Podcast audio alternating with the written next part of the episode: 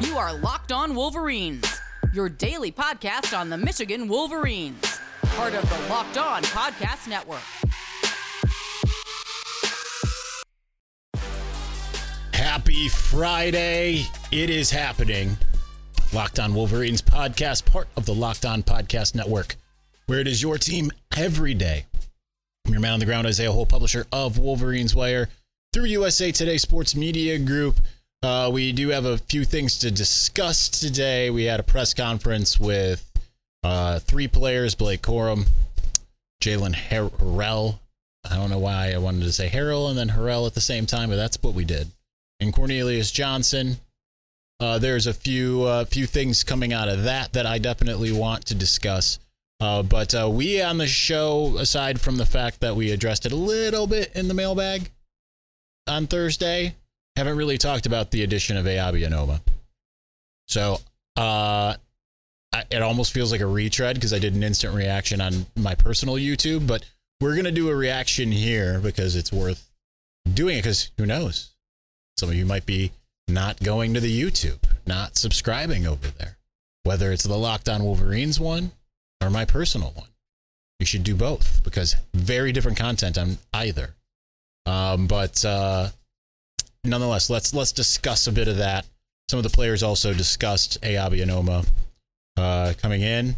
We just talked about that today. But uh, so first, before I get to what the players had to say, I, I want to go back because I remember that recruitment a little. uh, what I definitely remember is uh, Mi- Michigan seeing him at the satellite camp at Bowie State University down in Maryland. I went down there. I made the 10 ish hour drive down there uh, back when I worked for 24 7 Sports. And uh, I interviewed him, and it was maybe the weirdest recruiting interview I ever had. Now, uh, one of my Twitter followers, I don't remember who, I'm sorry to give credit here, but they found my old article because I could not find it. I searched for like 15 minutes went to 24 7 couldn't find that article couldn't find a couple other things there. I went to his page i couldn't find it. I couldn't find it by searching my name and his name just couldn't find it. I'm kind of surprised that i actually finished the article because it was the weirdest interview i ever had. It kind of felt like he was just messing with me the whole time. Just talking about burger king and how much he loved whoppers pretty much the entire time which was like dude i drove literally all day to get down here. But is what it is. Obviously, he uh, he didn't pan out any of his previous steps. Uh, got released from the team at Alabama. Same thing at Houston. He did at least play a little bit. His freshman year was on all, all SEC freshman team. Kind of had a lot of promise. Didn't work out there. A bunch of different reasons. Didn't go to class. Uh, things like that. Houston, not really sure exactly what happened there, but also released from the team uh, before he ever even played. So he played in 2018, didn't play in 2019, didn't play in 2020. 2021, he finds himself in the FCS level at UT Martin, and he does pretty well. Some some things say six X, some say seven. Uh, I don't know which one to believe. They don't really archive the stats very well from the FCS level, from what I've found, just kind of in general, before even just yesterday. Um, but uh, nine and a half tackles for loss. And I think that uh, he's got a lot of promise. There's certain people out there that saw him as being an NFL draft pick, even if he stayed at UT Martin. But he is on campus now. He arrived on Thursday. He's not only in the directory, but he's you know he's on the football roster. So Michigan has another edge rusher, and he's a former five star. 24/7 Sports proprietary rankings had him at number three in the country. Uh, the composite had him at number four. So a guy with that talent level, but hasn't necessarily shown out. Now he's got two weeks to get game ready. So it'll be interesting to see what he's able to do as far as that's concerned. Now, that's where we'll get to some what the, some of the players said. Jaylen Harrell says he, he's taken it upon himself to take him under his wing, like get him acclimated to the playbook, to the city, all that kind of stuff. And from what he's going to say, and what or what he said, and what he's obviously going to say is like, hey, we're excited. We're ready to go. We're ready to get him in here, get him acclimated. He's ready to go. We'll see. It, it's different, a different deal when you think maybe like, all right, I'm got a lot of playing time ahead of me, and maybe, uh, maybe he takes it away. But Michigan has really proven that it's a very team oriented, right? They don't seem to care about individual stats. So there's that. I'm not that concerned about the locker room situation because I would imagine he's going to be on a short leash to some degree, you know? But I also have to imagine that this was Biff Poggi wanting to bring in one of his former players. Blake Corum also played uh, played for Biff Poggi at St. Francis Academy, as did Eyabi Anoma, if you didn't know that tidbit. Uh, and uh, they didn't have overlap. Corum came the year after. But uh Corum's like, listen, great dude, super excited. Super excited to see what he's going to be able to do this year. Aren't we all? I mean, when you got a talent like of his level, it's going to be interesting to see what he can do. Now, if I'm Michigan, the way I'm looking at it is like, listen, if he gets us five sacks, then we're super happy, right? keeping in mind not everyone like we may, we might be sitting here thinking like oh five sacks that's just whatever right? Like that happens all the time.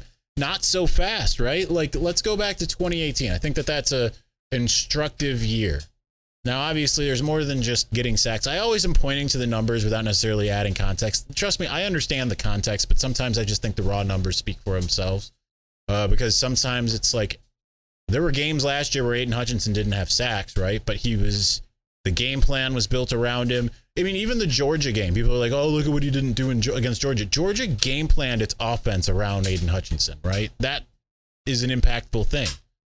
Same thing happened with Rashan Gary quite often, to be honest. Teams game planned around him, sometimes, not all the time. 2018 is a very instructive year, right? Because Josh Uche led the team with seven sacks.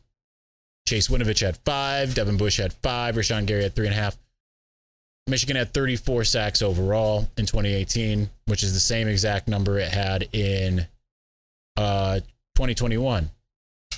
So, with the idea of this being a not having one guy get 14 and another getting 11, like happened with Hutchinson and Ojabo last year, I, I think like you're just trying to get like five sacks from multiple people if Michigan can get five sacks out of him, I think it'll be happy.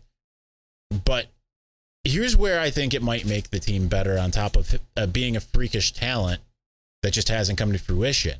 Number one, and yet while he does have two years of eligibility left, he's going to be clawing and scraping for it, right? His, time is almost out. He's been doing this for years now with literally nothing to show for it. This is Last Chance U Big Ten edition. And for those who do, call, you know, who he's maybe trying to take playing time away from, that's going to amp up the competition even more. That's how I think it's going to work, at least here. Right? If you're Taylor Upshaw, if you're Jaylen Harrell, I think Mike Morris is probably relatively safe. But if you're Braiden McGregor, and you're like just starting to kind of, you know, flash and you're like, all right, well, I'm going to get my playing time. We'll see how that goes. Now you're going to be that much more extra motivated to make sure that, hey, I'm, I want to be out there all the time. It's almost like kind of what happened with David Ojabo, right? Last year. Taylor Upshaw gets the start. Taylor Upshaw's doing all right. All right, cool. This is all working out. David Ojabo from out of nowhere just wrecking things undeniable. It could have that type of impact. But we'll see. We'll find out. I think it's an interesting ad. I'm personally excited about it, even though he's kind of an off the wall type of dude. You hope that he's matured since 2017, right? Being it's different being a 16 year old compared to being a, uh, you know, like a 25 year or not 25, 21 year old, you know. So I think it's I think it's an interesting move the only way we'll know if it's a good move is if it works. I told a colleague today who was kind of down on the idea because they're like, what if he's a locker room cancer? What if he's whatever? What if, you know? What if other players take offense? What I said back was, listen, Rasheed Wallace was a controversial character going to the Pistons. Look how that turned out. But it, look how it turned out at the beginning compared to how it turned out in the end. You know what I mean? You're hoping you're getting 20, 2004 Rasheed Wallace, not 2008 Rasheed Wallace. So that's what you're hoping you're getting. We'll see if it works out. All right, we're going to go move on to some of the other press conference stuff here momentarily. But listen, betonline.net is the fastest and easiest way to check in on all of your betting needs. Find all of your favorite sports and events at the number one online source for odds, lines, and games. Find reviews and news of every league, including Major League Baseball, NFL, NBA, NHL, combat sports, esports, and even golf. BetOnline continues to be the top online resource for all your sports wagering information, from live in-game betting, scores, and podcasts. They have you covered. Head to BetOnline today. Use your mobile device to learn about the action happening today. BetOnline, where the game starts. March Madness is right around the corner. If you want to win your office pool, you need to stay caught up with all the college basketball action with the Locked On College Basketball Podcast. Every Monday, Andy Patton and Isaac Schade recap the biggest stories in college basketball, keep you up to date on the NCAA tournament bubble, and get you ready for the upcoming week of games. From the Big East to the Mountain West and everywhere in between, Andy and Isaac have college hoops covered on the Locked On College Basketball Podcast. Available on YouTube and wherever you get podcasts. Part of the Locked On Podcast Network. Your team every day.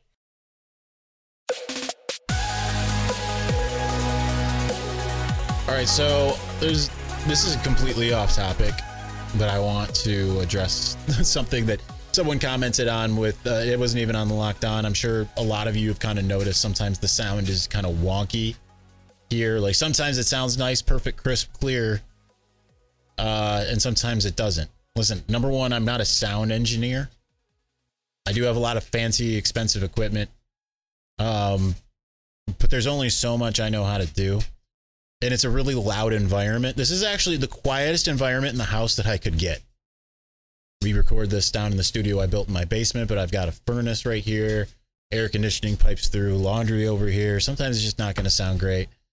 Do the best that we can. It's going to be one of those things where maybe someday down the line, a couple years from now, um, I can build something that's more soundproof. But uh, I do the best I can to clean it up. Doesn't always work. Just wanted to want to let you know why sometimes the sound's kind of weird. Someone someone asked me about it, and I just wanted to clarify that. Uh, we do the best we can with what we have, you know. So this is the only place in the house that we could do both on camera, quietish type of thing. Um, but yeah. All right, so uh, let's move on. I thought the in- most interesting thing came courtesy today from Blake Corum uh, I had asked him this question, and uh, I I was curious because one of the things I think is weird about this Michigan team is you have this very experienced offense that was just killing it by the end of last year. Most team with the most 50 plus yard plays. I think Ohio State actually passed them up by one according to Big Ten Network, maybe in the Rose Bowl. But uh, essentially the most explosive team in the country. You got the starting quarterback returning, and if not him, a guy who played a lot last year in JJ McCarthy.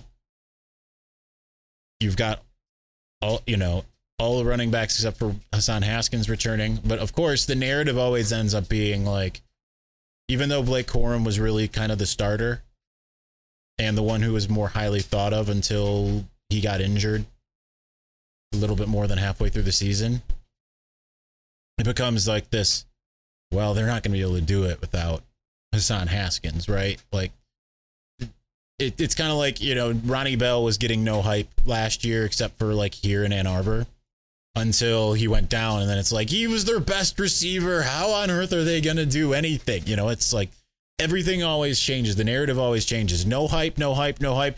That guy's not available? Oh all the hype. I've kind of noticed that you know, with some of these players. And I think one of the things that we've talked about is Olu Oluwatimi, for instance, being a Remington Award finalist and now he, you know, it's like you would think like, all right, dude was, I think he finished second for the Remington Trophy, uh, behind uh, Tyler Linderbaum. I think that was correct, right? Tyler Linderbaum was really good, but now, like, I've heard at least two or maybe three guys in the conference that people are putting ahead of him. So it's kind of like, what? How is he like the best dude in the country, but now he's not even the best dude in the conference? I see the same thing kind of with Blake Corum. It's like, oh, he's so good. He might be, you know, Big Ten Network, to their credit, when they visited Ann Arbor and on Big Ten today, they were like, he might be the best running back in the conference. That might be the only time I've heard that uttered because generally there's two guys, at least two guys in the conference that get more pub than Blake Corum. Uh, easily, obviously, TreVeyon Henderson. I'm not going to take anything away from him. TreVeyon Henderson was really good. He was the main back for Ohio State. Blake Corum was splitting time last year. I get it. But, you know, Mo Ibrahim coming back from injury, again, that makes sense. He looked like a monster against Ohio State before he tore his Achilles. I think that's what it was. Looked like a monster. You know, I heck, I even feel like to some degree people are like, ooh, the Jalen Berger, the Broussard over at Michigan State, you know, you hear about Braylon Allen. Probably just as much at least as Blake Corum. So I asked him, I'm like, does does do you notice that at all? Do you you know, is that something that you pay attention to? And he's like, listen, I don't care. he's like, I don't care about individual accolades. I'm not concerned with it whatsoever. I am the thing that I care about the most is beating Michigan State, beating Ohio State again, winning a Big Ten championship, and winning a national championship. And he's like, we're going to go all the way this year. That is almost verbatim, by the way, of what he said. Almost verbatim. Verbatim is. Obviously, I have self goals, but I'm more focused on my team right now. I'm really focused on beating Michigan State, beating Ohio State again, and going to win the Big Ten championship. We're actually going all the way this year. That's my focus. I love it. I think it is perfect. I think it's that's the mentality, man. They need to have that type of swagger. You need a player like him who's really just kind of cresting into the possibility. I would it surprise me if TreVeyon Henderson's the best running back in the conference? No. Again, he's probably really the only one, especially with Evan Pryor out. It's to be him and Miyan Williams, and it's to be, I'd say, 70%. Uh, 70% TreVeyon and 30% Miyan, if I'm correct. I think, don't don't quote me on the Ohio State depth chart, but I'm pretty sure that's what I what I saw. I could be wrong. Could be someone else. Before Ohio State fans come at me as if I'm expected to know everything about them at all the same all the time as well. Um, I just think that this is the type of bravado that Michigan needs. Michigan, for all of this weird obsession from the rivals, I see like they're just out there chirping, they're out there talking. This is probably the most bold thing I've seen anyone say all offseason. Otherwise, it's kind of been like, yeah, we did it, but that and that's cool. We're, it was exciting, and hopefully we can do it again. This was the this was the first time I feel like it was a statement rather than a goal. You know, they aren't out there talking. That if you look at what Ohio State fans say, that Michigan's out there putting up billboards. You know that they're sitting outside players, Ohio State players' windows at night, just cheesing. No, ain't happening. Michigan had, I won't even say a swagger at Big Ten Media Days. They just looked more confident, whereas Ohio State players looked a little bit more defeated. So, uh, I, I think it's uh, I think that's the right mentality to have because you, it, it's kind of like what on Hard Knocks. I'm just watching this week's Hard Knocks. Sorry if I'm ruining this for you. It's not a big deal. Aaron Glenn said to the team like he was singling out players. You know, he went to, to Jonah Jackson, former Ohio State lineman. He's like, you know, when you, when you, you know, how many games did you lose your senior year? Like when you went into those games, did you hope to win or did you expect to win? He's like, that's what we need to do is we need to build a culture where we expect to win. You know, you go out there expecting to win. That's how Michigan from a mentality standpoint, needs to turn the corner. Expecting to win, not hoping. Now, they do expect to win, of course. A lot of these non conference games, some of them in conference, sometimes it's bitten them a little bit. You look at the Rutgers game last year, for instance, the year before, maybe even two. That's how you get bit sometimes is expecting to win but not putting in the work. But not cowering to Ohio State is the right move. Not bowing down. Because that's like the weird thing about that program in particular. They take such offense if you're not just in awe of their greatness. And I'll admit, I, even I am kind of in awe. I, even back when I was a student, I remember like the first time it was 2007. I remember seeing Ohio State come out the tunnel, and I'm like, "Oh my, that's that's Ohio State. Like that's them." You know, it's fine as a fan, even as you, even if it's a team you hate, to kind of be in awe, right? You know, if you're if you 2019, you get to see Michigan play Alabama. Last year, seeing Georgia, it's fine to be in awe, even if it's a team you don't like but that's as a fan or a reporter or just someone that's not part of that 130 person brotherhood. So, interesting stuff. All right, let's continue talking. I want to discuss one kind of last thing. Uh, Dave Revsine from Big Ten Network made some comments. Uh, so I want to pull that up. I want to discuss some of his comments. He was on 97.1, the ticket earlier today. I want to discuss some of the things that he had to say here momentarily.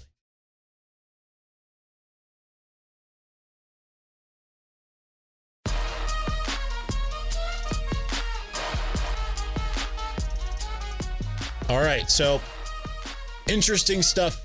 I mean, in general, if you caught any of the last two days of Big Ten today, they the more focus on Michigan was two days ago on uh, Wednesday, uh, but there was a little bit more on Big Ten today on Thursday. See, I'm getting amped up, man. I'm I, I watched Big Ten today the last two days. I'm getting ready, man. I am in the mode way more than the last two years. This feels like 2019 for me. Like, uh, let's go. Let's start this. Let's do it. But uh, Dave Revsine talked to Stoney and Jansen. He said, I thought both quarterbacks looked very good, but man, McNamara, the ball never hits the ground when he's in there. He's so accurate. And then he continued saying, I think there's a little bit more of a risk with McCarthy. He's a really, really good quarterback. Just about any team in college football would be falling all over themselves to get him. I just feel like McNamara makes such good decisions that I don't think it's worth the risk. I think you want a guy that doesn't put the ball in harm's way simply because you don't need the risk.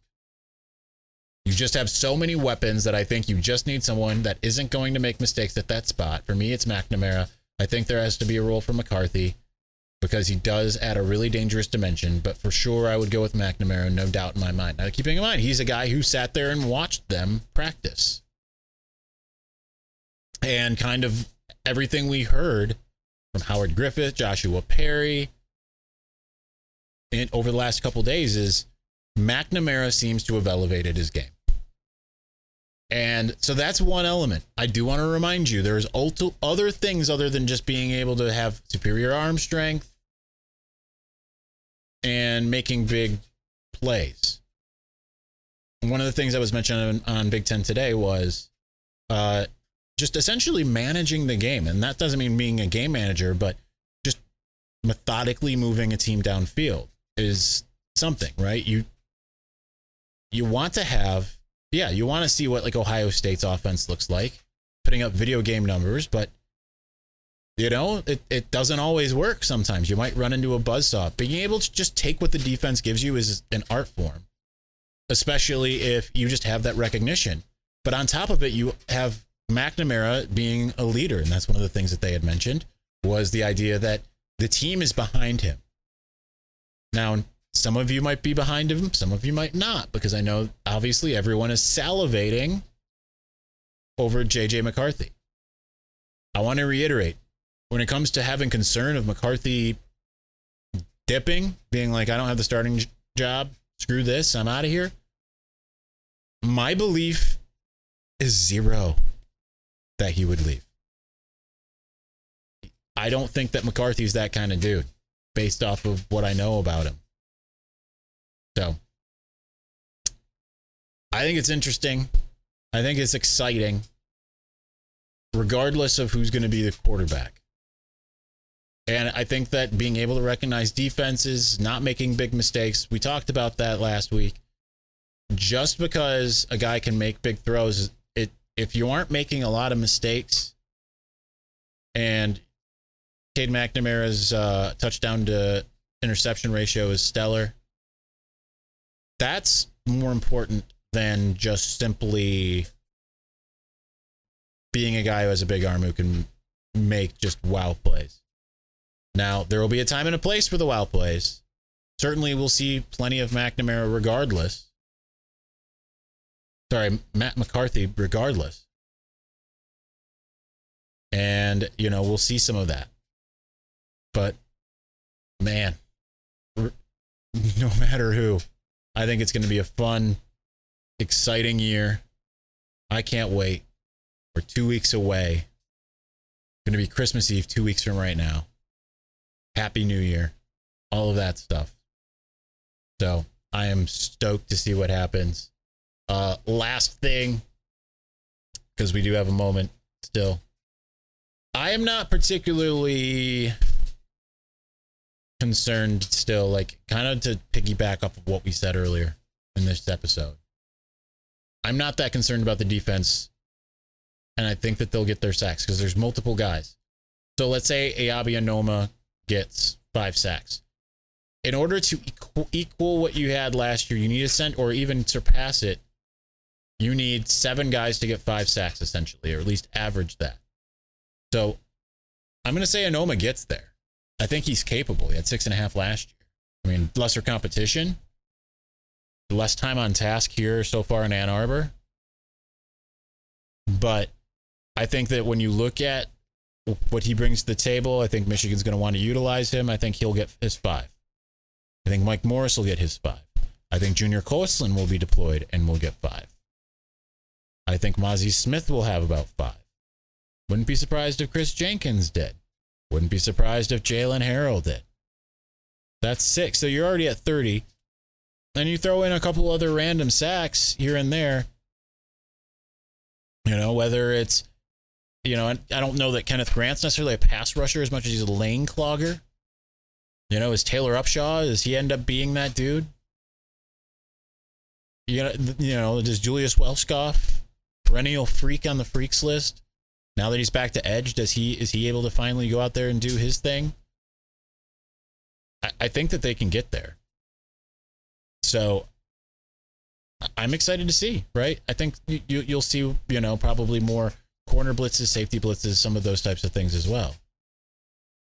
I think they have a lot of options, and I think if you can get by committee, which I think is going to be the goal, instead of just having, yeah, if you're not going to have two guys, but here's the good news: it'll be harder to game plan when it could come from anywhere and you have multiple people who can probably do it now of those six that i mentioned i have pretty high confidence in three of them